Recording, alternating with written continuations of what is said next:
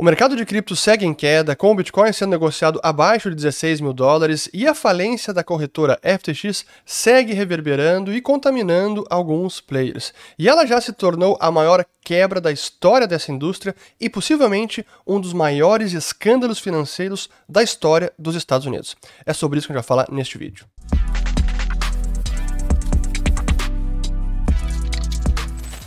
Muito bem, a todos aqueles que estão chegando agora aqui no canal, meu nome é Fernando Urrich, aqui a gente fala de economia, mercados e investimentos. Se vocês gostarem do conteúdo, considerem se inscrever, ativando o sininho aqui embaixo e também compartilhando este vídeo. Pois essa história ainda não acabou e cada vez que novas notícias vão surgindo, novas informações, ela tem tomado contornos assim de um verdadeiro escândalo financeiro e é assim, é, é, assombroso que algo desse tipo possa ter, possa ter sido levado por tanto tempo e tanta gente não prestou atenção e negligenciou o enorme risco e as más práticas e possivelmente a má intenção dessa empresa e dos seus fundadores. Porque realmente as informações que a gente lê agora no arquivo que foi protocolado para o processo de recuperação judicial da empresa, que é o chamado Chapter 11, capítulo 11, assim, são coisas coisas escabrosas, eh, surreais, que não dá para entender como muita gente não fez possivelmente a mínima diligência. E muitos investidores, como eu já falei no outro vídeo, até quem não sabe muita coisa desse assunto, eu fiz um vídeo anteriormente sobre o possível colapso da FTX,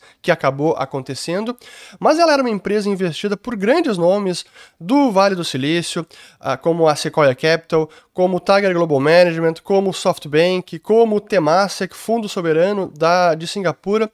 E parece que ninguém fez as perguntas mais básicas, porque o que está sendo descoberto é simplesmente um negócio assustador.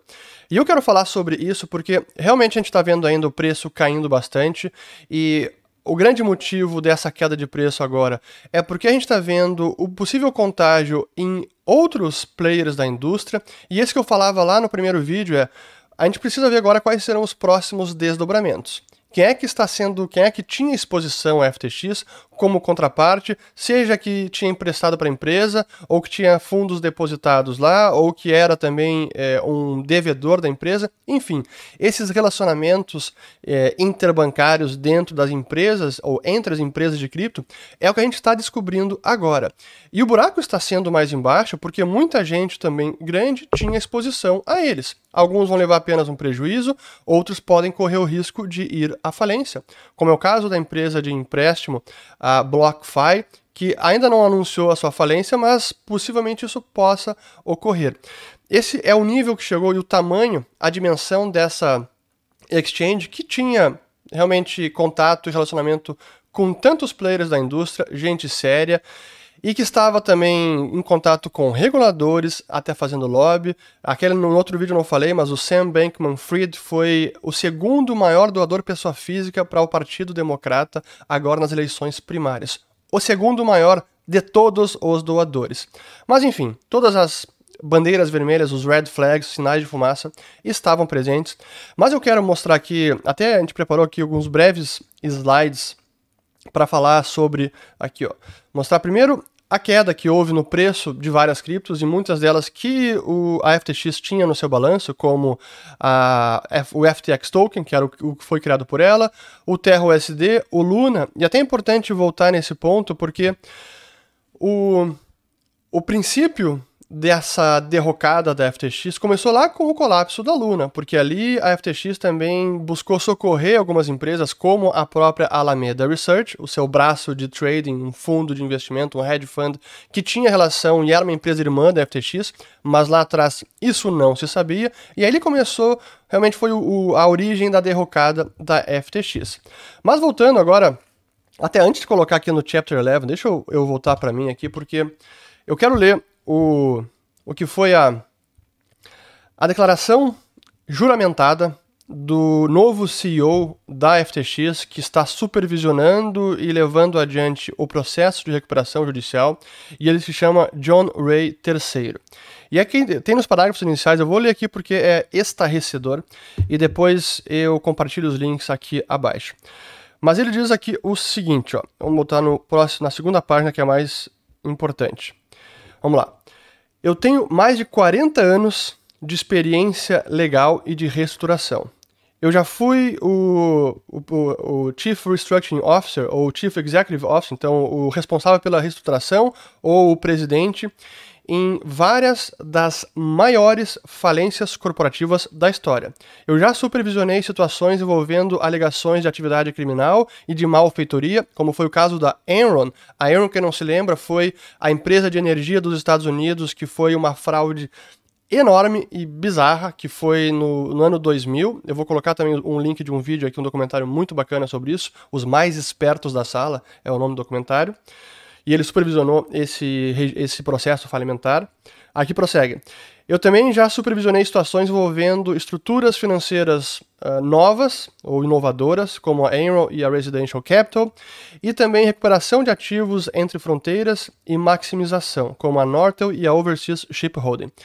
Em praticamente todas as situações em que eu estive envolvido, elas foram caracterizadas por defeito de algum tipo de controle interno e, e, e compliance regulatório, ou seja, atendimento ao compliance, à regulação. Recursos humanos e integridade de sistemas. Aí vem a parte que é, assim, é surreal e estarrecedor, que é o parágrafo 5. Nunca na minha carreira eu vi uma tal completa de fracasso em controles corporativos e tal completa ausência de informação financeira confiável como ocorreu aqui. Desde os sistemas de integridade comprometidos com uh, uma supervisão no estrangeiro, no exterior, completamente defeituosa, até a concentração de controle nas mãos de um pequeno grupo de pessoas inexperientes, sem sofisticação e potencialmente comprometidas. A situação é sem precedentes. The situation is unprecedented. Aqui a declaração juramentada, então, do John Ray, que está supervisionando o processo de recuperação judicial da empresa. Isso me sugere que, como eu falei no início, muita gente não fez o mais básico dever de casa de diligência, especialmente aqueles que a gente pode agora chamar de os viabilizadores dessa empresa e do Sam Bankman-Fried, porque foi gente que colocou milhões na mão desse sujeito e como a gente está vendo aqui, eram crianças possivelmente criminosas, isso que precisa ser ainda uh, resolvido e no processo todo e ser investigado e julgado, mas é um negócio assim que eu nunca vi igual. E olha que eu tenho acompanhado também várias fraudes financeiras ao longo da história. Por sinal, essa semana que passou, a Elizabeth Holmes foi sentenciada a 11 anos de prisão. Ela que foi a fundadora da empresa Theranos, que era de revolu para revolucionar os exames de sangue. E foi uma fraude completa e ela foi julgada agora. Isso é bacana até ver os documentários sobre a Theranos, T-H-E-R-A-N-O-S. Enfim, parênteses aqui fechado. Mas olhando essas várias fraudes financeiras, esse é realmente um escândalo, assim, é assombroso e como isso foi tão rápido e tanta gente acabou nem olhando e nem prestando atenção. Mas enfim, eu quero ler aqui também uma parte do do, do protocolo total do documento da, que foi protocolado junto com essa declaração do John Ray, aqui mostrando o seguinte, ó. Empréstimos entre partes relacionadas na Alameda Research, que consistiam primeiramente de empréstimos para Euclid Way, é, 2,3 bilhões e 3 loans da Alameda, um para o próprio Bankman Fried de 1 bilhão para o próprio sujeito, para outro que era um diretor da empresa, o Mr. Singh, de 543 milhões empréstimos pessoais. E mais um para o Ryan Salami, que é outro diretor, de 55 milhões. Aí outra coisa aqui na informação. Ó. Uma das coisas, das dos fracassos que permeava todo o negócio da FTX em particular era a ausência de qualquer registro duradouro de processo decisório. O Bankman-Fried muitas vezes comunicava usando aplicativos que eram eh, programados para autodeletar depois de um período curto de tempo e encorajava os empregados a fazer o mesmo. Ali embaixo na, na estrutura de governança. Muitas das companhias do grupo FTX, especialmente aquelas organizadas em Antigua e Bahamas, não tinham governança corporativa apropriada. Eu entendo que muitas dessas entidades, por exemplo, nunca tiveram uma reunião do conselho de administração, board meetings. E aqui, outra coisa surreal, a gestão do caixa. o grupo FTX não mantinha um controle centralizado do seu caixa. O, os processos, os fracassos no processo de gestão de caixa incluíam a ausência de uma lista de, de contas bancárias acurada, precisa, e de signatários dessas contas, assim como atenção insuficiente a a nota de crédito dos seus relacionamentos bancários, das suas, das suas contrapartes. Na Bahamas, eu entendo que os fundos corporativos do grupo FTX eram usados para comprar casas e outros itens pessoais dos empregados e de seus conselheiros, seus assessores. Eu também entendo que não parece que não há nenhuma documentação para alguns tipos de transações, como empréstimos, como compra de alguns imóveis que foram registrados no nome pessoal desses empregados e assessores nos registros das Bahamas. Mais uma aqui impressionante, eu acho que é isso aqui. Bom, é assim, e aí tem mais umas alguns algumas comunicações que o SBF trocou com outras pessoas durante uh, esse processo todo, até possivelmente se incriminando, porque foram mensagens que ele trocou no inbox privado do Twitter com algumas pessoas que faziam perguntas para ele. Enfim, esse, essa situação toda, esse que escândalo, esse possível golpe, é uma espécie de pirâmide, é uma fraude, é, não, não, sabemos qual, é, qual vai ser o adjetivo final disso, mas com certeza a gente já pode dizer que é a maior quebra da história desse mercado e possivelmente um dos maiores escândalos financeiros da história dos Estados Unidos, como declarou ali o John Ray, que nunca tinha visto algo como isso. Não tem precedentes. Então, continuando, é qual é o, quais são os próximos capítulos. Primeiro, é a gente ainda ter notícia de quem vai ser contaminado, afetado pela empresa. Isso ainda não acabou. O último que está agora tendo que tra trazer mais informações a público é a Grayscale, que é a dona daquele aquele veículo de investimento chamado GBTC, que é negociado nos Estados Unidos. Durante muito tempo foi o único veículo que estava disponível para investimento por investidores institucionais.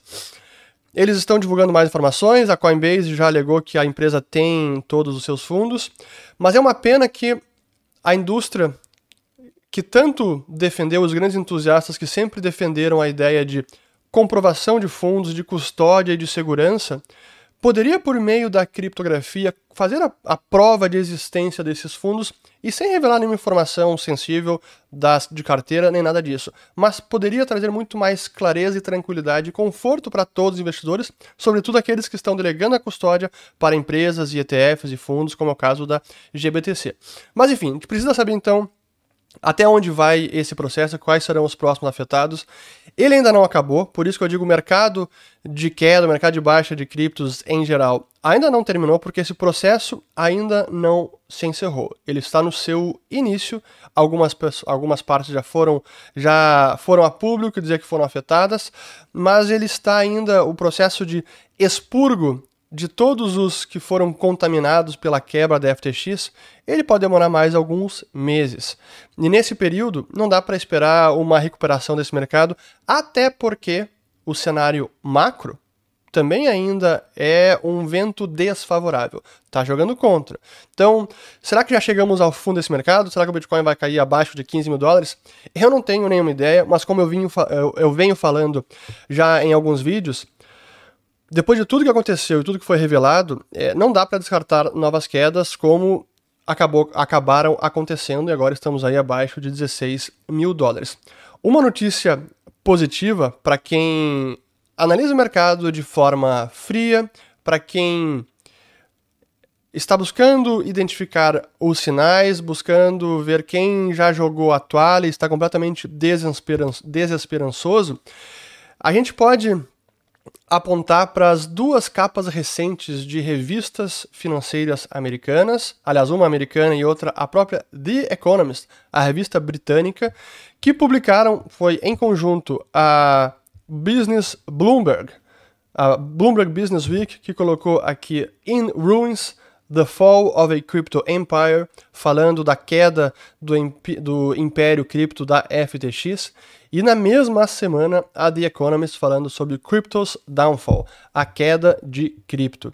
Então, essa é aquela a famosa capa de jornal, capa de revista que indica ou o topo de um mercado ou o fundo, o vale do mercado. Ou seja, quando está no topo e sai a matéria da The Economist, agora sim que cripto vai decolar, esse é o momento de sair do mercado e vender, ou reduzir exposição. E o contrário, quando aparece esse tipo de capa muito pessimista, dizendo que a derrocada de cripto está em ruína e o mercado está pesando e o pessimismo está uh, permeando todos os investidores, esse é o momento, talvez, de olhar com mais calma, aumentar a exposição e entrar para aqueles que nunca entraram. Mas sempre com o alerta de que é um mercado volátil e que ainda pode trazer alguns. Uh, alguns desconfortos, no, no, pelo menos no curtíssimo prazo, porque esse processo todo FTX ainda não se encerrou.